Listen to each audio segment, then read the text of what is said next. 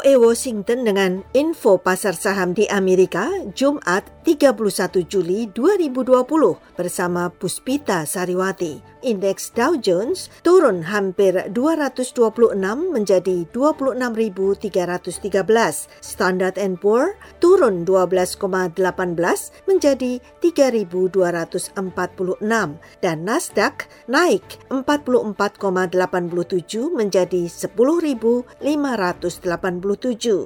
Di Eropa, harga saham pada umumnya turun. Indeks Financial Times London turun seratus empat puluh satu koma empat tujuh menjadi lima ribu sembilan ratus sembilan puluh. D A X Jerman turun empat ratus empat puluh dua koma enam satu menjadi dua belas ribu tiga ratus tujuh puluh sembilan dan C A C Paris turun seratus enam koma delapan nol menjadi empat ribu delapan ratus lima puluh tiga. Pasar saham di Asia juga turun. Indeks Nikkei Tokyo turun lima puluh tujuh koma delapan delapan menjadi dua puluh dua ribu tiga ratus tiga puluh sembilan dan Hang Seng turun seratus tujuh puluh dua koma lima lima menjadi dua puluh empat ribu tujuh ratus sepuluh.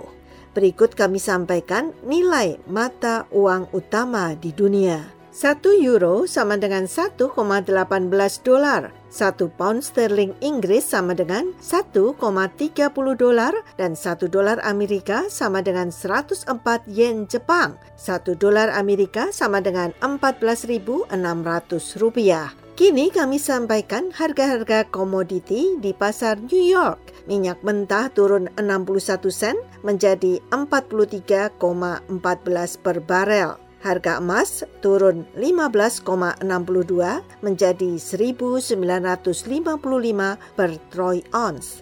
Beralih ke hasil-hasil pertanian. Biji coklat naik tiga dolar menjadi dua ribu tiga ratus empat puluh empat per ton dan harga kopi naik tiga sen menjadi satu dolar lima belas sen per pon.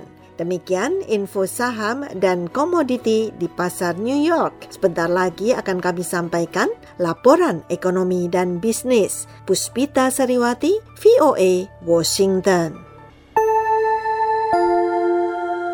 The Voice of America.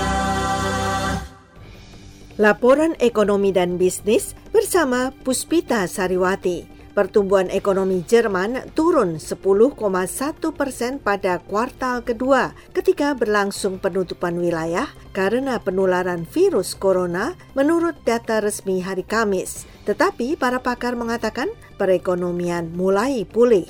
Badan Statistik Federal Jerman, Destatis, menyebut penurunan dari kuartal ke kuartal dari produk domestik bruto atau P D B bersejarah dan jauh lebih besar daripada penurunan yang terlihat dalam krisis keuangan dua ribu delapan dua ribu sembilan.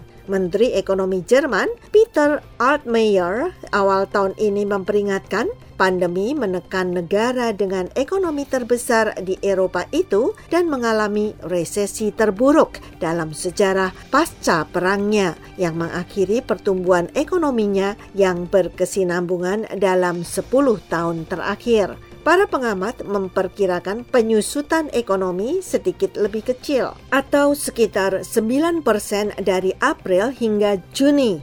Destatis mengatakan upaya-upaya menanggulangi pandemi covid sembilan belas menyebabkan penurunan besar-besaran dalam ekspor dan impor meskipun pengeluaran pemerintah meningkat dalam periode itu. Badan Statistik itu juga mengubah data kuartal pertama yang mencatat output atau keseluruhan kegiatan ekonominya turun dua persen dari Januari hingga Maret, sedikit lebih baik dari yang sebelumnya diumumkan yaitu dua koma dua persen. Data hari Kamis itu tidak berbeda dari perkiraan. Ekonom Bank I N G atau International Netherlands Group, Karsten Bredski, mengatakan ekonomi diharapkan kembali menguat pada kuartal ketiga. Tetapi jalan menuju pemulihan itu akan sukar dan panjang, ia memperingatkan. Dengan stimulus pemerintah yang mungkin membantu layanan dan konstruksi di dalam negeri, sementara pemulihan dalam bidang manufaktur sangat bergantung pada permintaan asing dan bagaimana negara-negara lain mengatasi dampak virus. Untuk keseluruhan tahun dua ribu dua puluh, pemerintah Jerman memperkirakan bahwa P D B akan turun enam koma tiga persen sebelum meningkat lima koma dua persen pada dua ribu dua puluh satu. Beralih ke berita bisnis lain. Naiknya iuran keanggotaan Amazon Prime untuk membeli barang di toko eceran online Amazon membuat orang bertanya-tanya apakah menjadi anggota Prime benar-benar menguntungkan?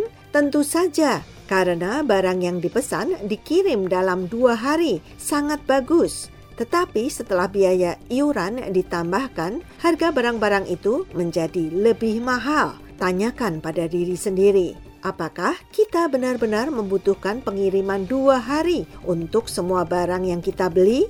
Hanya menunggu beberapa hari saja, kita dapat menemukan pilihan harga lain yang lebih murah.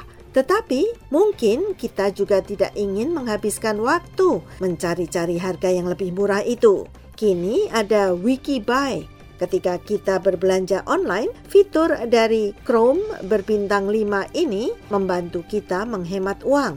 Sewaktu kita berbelanja di Amazon, WikiBuy secara otomatis memeriksa harga yang lebih murah dari penjual lain seperti Walmart dan Jet, termasuk pajak penjualan dan ongkos kirim. Pemberitahuan harga itu akan muncul dalam hitungan detik jika ditemukan tawaran harga yang lebih baik. Sekian info pasar saham, laporan ekonomi dan bisnis, Puspita Sariwati, V O A, Washington.